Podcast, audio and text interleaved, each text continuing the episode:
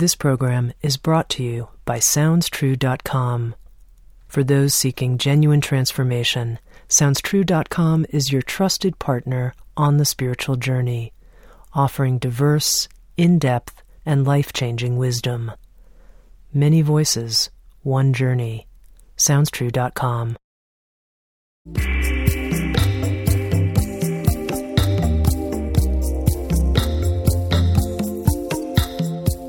You're listening to Insights at the Edge. Today I speak with Father Thomas Keating. Father Keating is a Trappist monk in the Cistercian order. He served as abbot of St. Joseph's Monastery in Spencer, Massachusetts, for 20 years and now resides at St. Benedict's Monastery in Snowmass, Colorado. He's the author of over 35 books, as well as the Sounds True audio learning course the contemplative journey, contemplation and transformation from Christianity's mystical tradition. Father Keating is one of the architects of the contemporary centering prayer movement, a Christian contemplative practice in which practitioners invite and receive the presence of the divine. Recently, Sounds True recorded a complete home study course on centering prayer this is a course that we have also developed into an online learning course that will begin on January 20th, 2010 at SoundsTrue.com. During the recording of this Centering Prayer course, we recorded most of the material on video and then some of the guided meditations on audio. I had the chance to interview Father Thomas Keating. He was 85 at the time of this interview and we'll listen to it now on Insights at the Edge. In part two of this interview with Father Thomas Keating, we discuss death, the afterlife, and the transformative process that occurs when one engages regularly with the practice of centering prayer. Here's part two of my interview with Father Thomas Keating. Now, it seems like from hearing you uh, teach on this course on centering prayer, you've talked several times about the uh, tremendous, unbelievable power of facing God in its total rawness and immensity. And that at the moment of our death, our physical death, some kind of experience may open up for us. At least this is how I've understood you, and I want you to correct me if I'm wrong. Some kind of experience may happen for us at the time of physical death that is not available to us as long as we're incarnated in bodies and, and have th- these forms to work with. Is that correct? Do you think there's something that happens at the time of physical death that we can't experience until we actually physically die? Well, uh, that's my guess. because all, most of our troubles are in the brain. That's, those are the habits of thinking that are unquestioned or that have been the habits of years. So when the brain dies, all of the background material and context or the unconscious influences of our even our genetic or ancestral influences or the influence of the collective unconscious what a, a new field of investigation everything is gone and so for the first time in our conscious life we can make a totally free choice. And if that choice is made in the presence of God, there's only one answer that one will plunge into that immensity of, of love uh, irresistibly.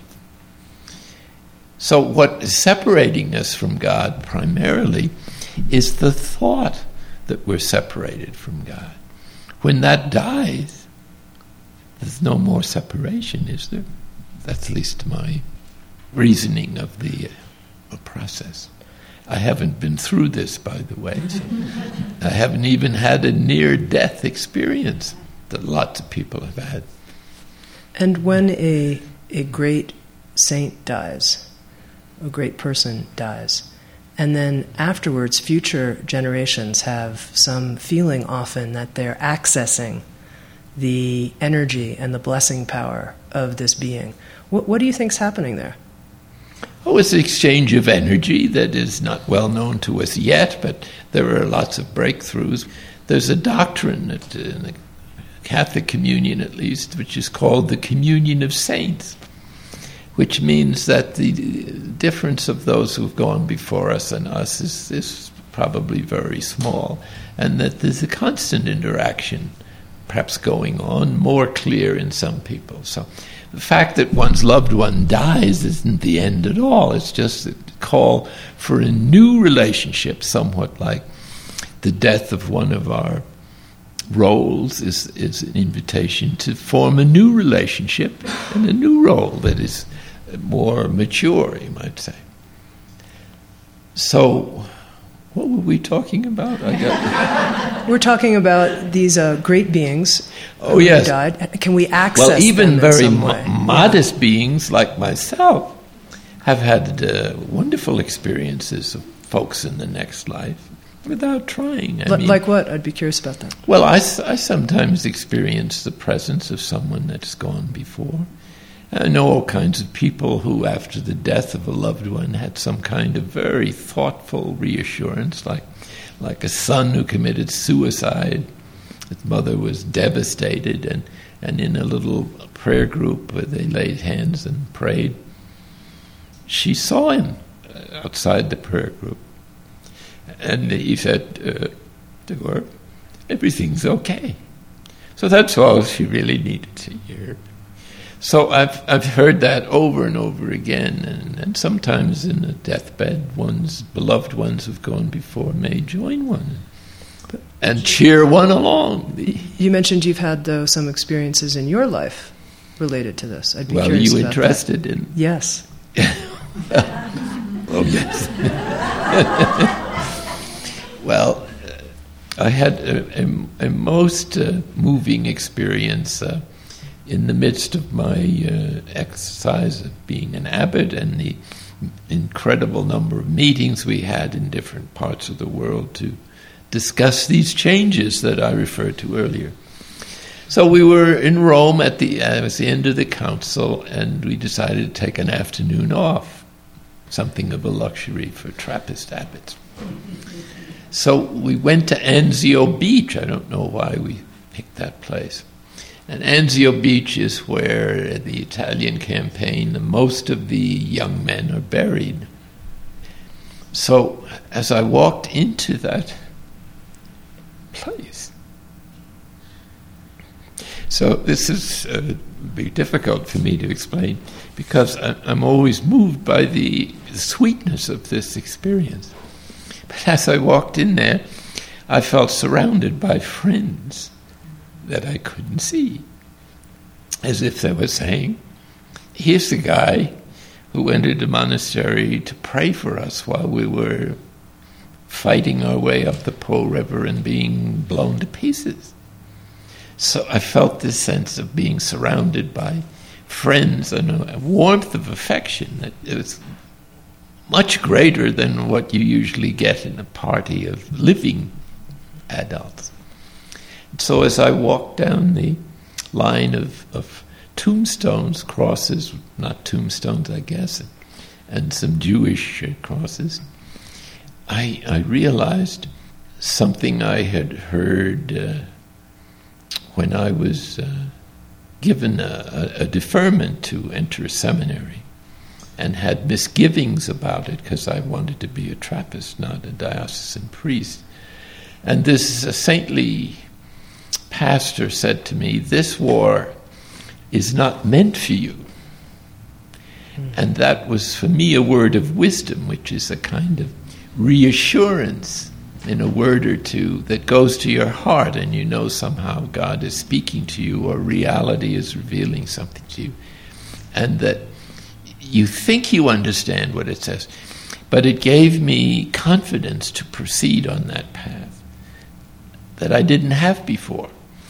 Well, as I walked through that cemetery, those words came back to me. And I realized that they were saying, that that priest was saying, or God was telling me through that priest, that I wasn't meant for that war, but that I had another one that I was going to have to be go through that was much longer and would last the whole of life, perhaps. Mm. And, and, they were saying, this guy has a word, has a war to go through, and now he needs our help more. At least that was the thoughts that went through my head. I needed their help more than they needed mine.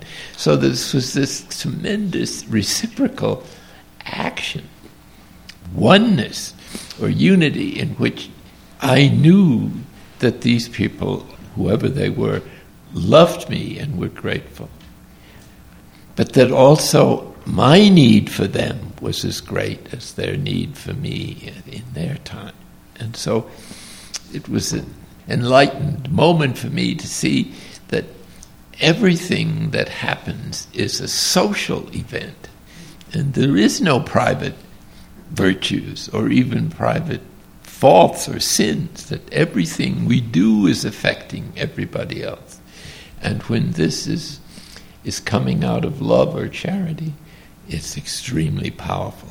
How? I don't know, but it's that kind of love that overcomes all evil and is much more powerful than the accumulation of human ills and brutality and intolerance and in, indifference that I suppose is sitting in some data bank waiting to be balanced or healed or exterminated by the incredible power of love, especially divine love, which seeks no reward. It's just has to share the goodness that it's received. So it, it's not something you take credit for, good deeds, as I understand it but it's something you do as a steward of the mercy of God that you've experienced in your own life. So it, it, it, it, it makes me feel, well, overwhelmed by the love of God, which is so human, so tender, so considerate, so wise and so t- like there's 20 years or so a difference between the two events in that incident and yet it it took just the right moment a time when I was most wounded you might say mm-hmm. to communicate a kind of reassurance that was incomparable I couldn't have thought up or nobody else could have thought it up so I, I cannot not believe in the incredible concern that God has for every human being that is expressed in a second, nanosecond of time, protection. It's not just once in a while. It's every moment this reality is, is relating with us like an eternal dance in which He leads us and which we're invited to follow. And obviously, we stumble sometimes, but that doesn't interrupt the dance.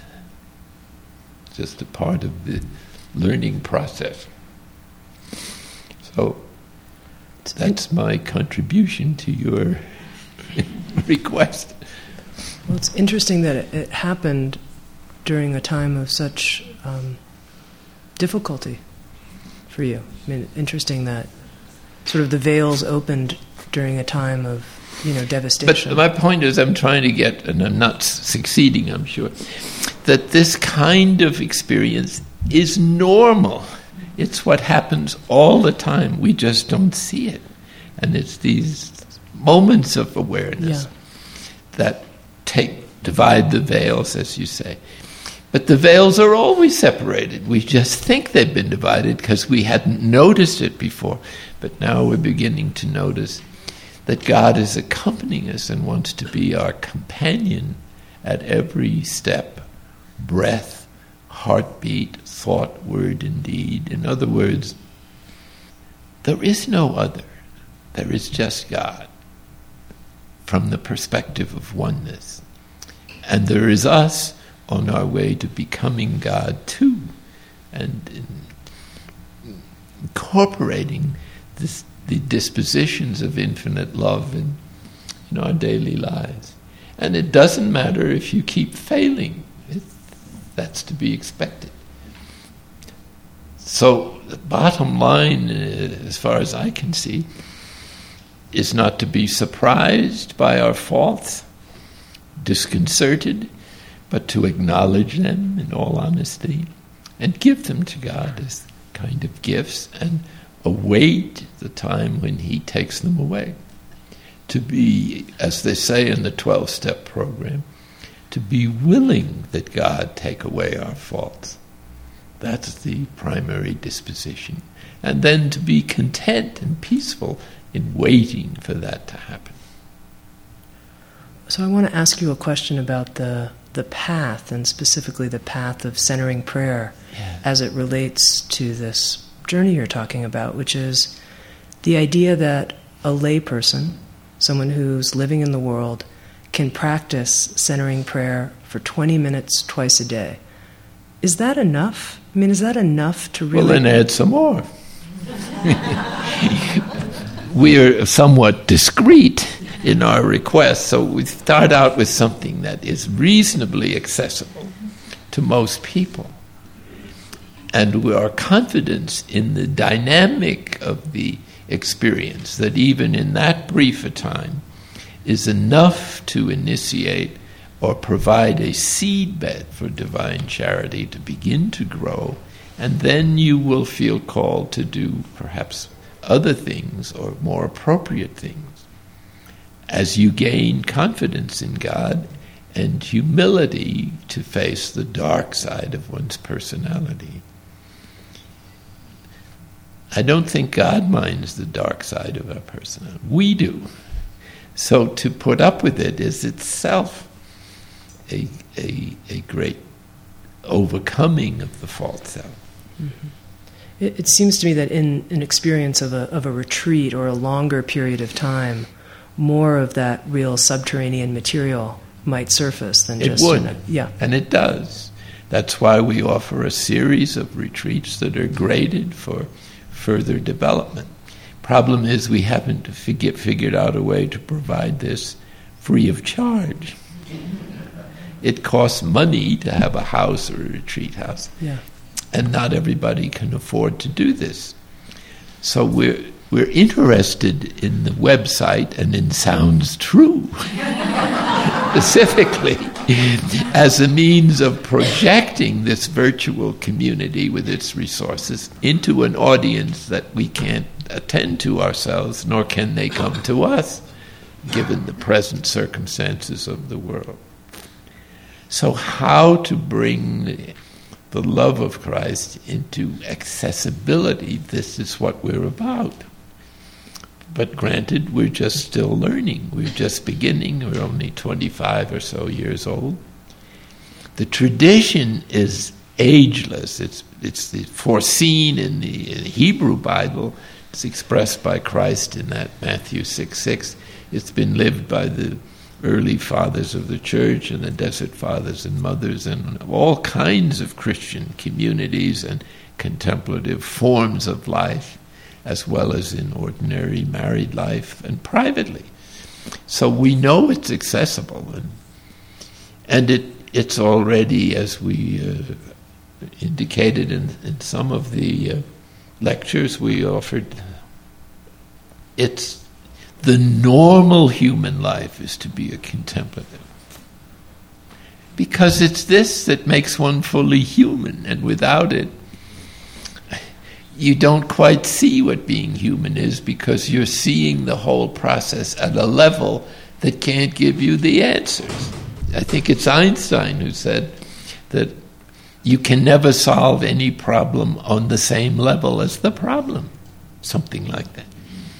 So it's by moving to an intuitive level, or as they're now discovering in brain research, moving into a greater integration with the right brain. The left brain is our rational apparatus that is so self centered that you almost have to have a stroke to recover from it. So it's the right brain that is the intuitive side of the intellect.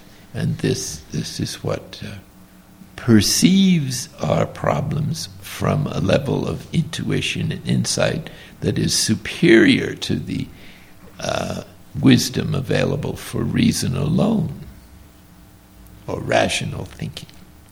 I just have one last question here.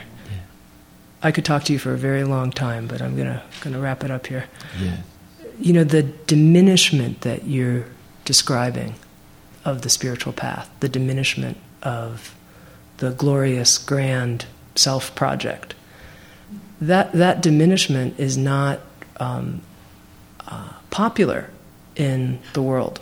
You don't you don't get popularity points necessarily for that kind of thing. Do you know what I mean? Yes. And and that can be hard.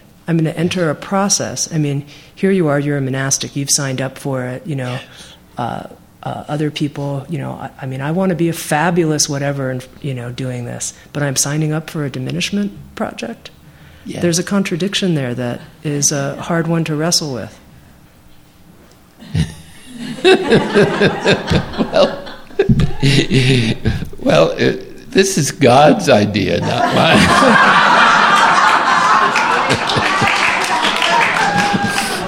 so, uh, so in my view, only He can bring it about. All I can do is say that it exists. So it's between you and God to decide whether it's a possibility. More power to you. But the more the people who do this, the more chance there is of transforming society and the terrible horrors of our present uh, world situation. It will not be cured in any other way. In other words, only utmost love can overcome utmost violence. Violence is rooted in our animal nature and until it's integrated into our neocortex and our human brain, and the further levels of consciousness that that uh, rational level opens like a gate into a whole new aspects of, of human life. Until that happens, I don't know what's going to happen to society the last hundred years have been absolutely horrendous in human brutality and violence. And the technology is now far exceeding the moral judgment onto its justification. So, as technology develops greater and greater weapons of destruction, we really risk the loss of human civilization as we know it. If someone starts escalating conventional weapons into nuclear or chemical, biological weapons. And there are people already present in the world who think this is the way to defend yourself. If that was a way of defending oneself in earlier times, it doesn't work anymore. There is no just war because you can't help but kill an enormous number of innocent people. And the statistics are that if you if there is a war, the safest thing to do is to join the military, because the, most people who are killed now are not soldiers, civilians. What does that say about justification of war? In any case, these are huge problems that leaders of the world have to face, and I really don't know how we can help them to engage in the kind of dialogue, collaboration, negotiation that is essential for human society to survive in such a situation. So,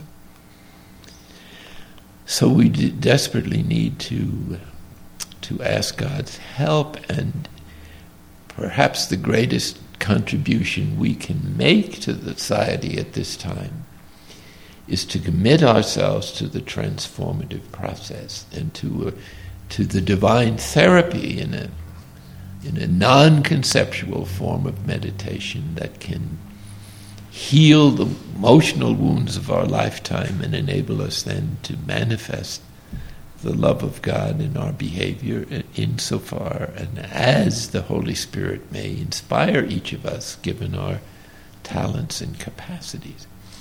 So, each one of us has an enormous accountability for being human in this moment of time, where what we actually do with the rest of our lives can actually save this planet or not.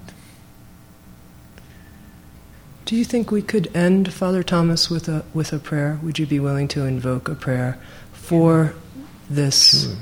Really, what we've Yeah. done here together, which is creating a a program to communicate how to do centering prayer and, and what the process is like, the map Yes. of that journey Okay.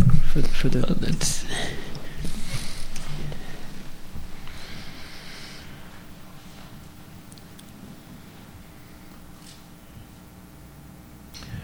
Holy Spirit of God, you fill the whole world with your wisdom.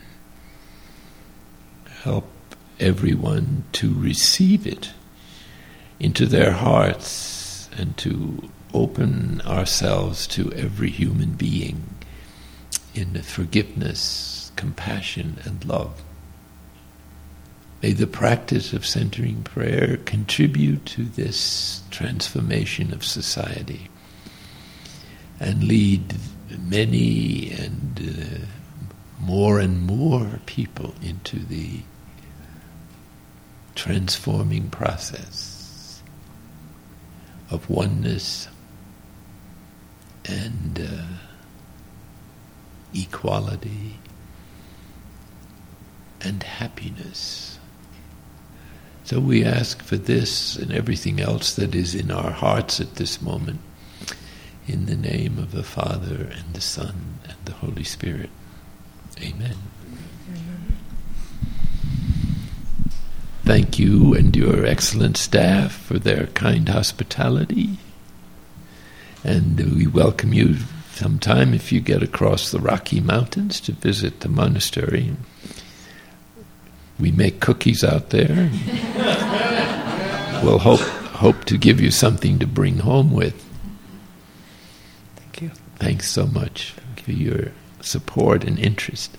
And thanks to all of you folks again for your encouragement and being with us and encouraging our, our humble, modest efforts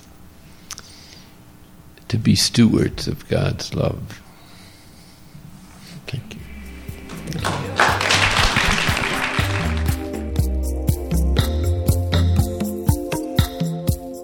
This concludes part two of our interview with Father Thomas Keating on Insights at the Edge. Sounds True is launching a new online course with Father Thomas Keating that goes live on January 20th, 2010. It's an in depth training course in the practice of centering prayer. You can go to SoundsTrue.com for more details. SoundsTrue.com. Many voices, one journey. Thanks for listening.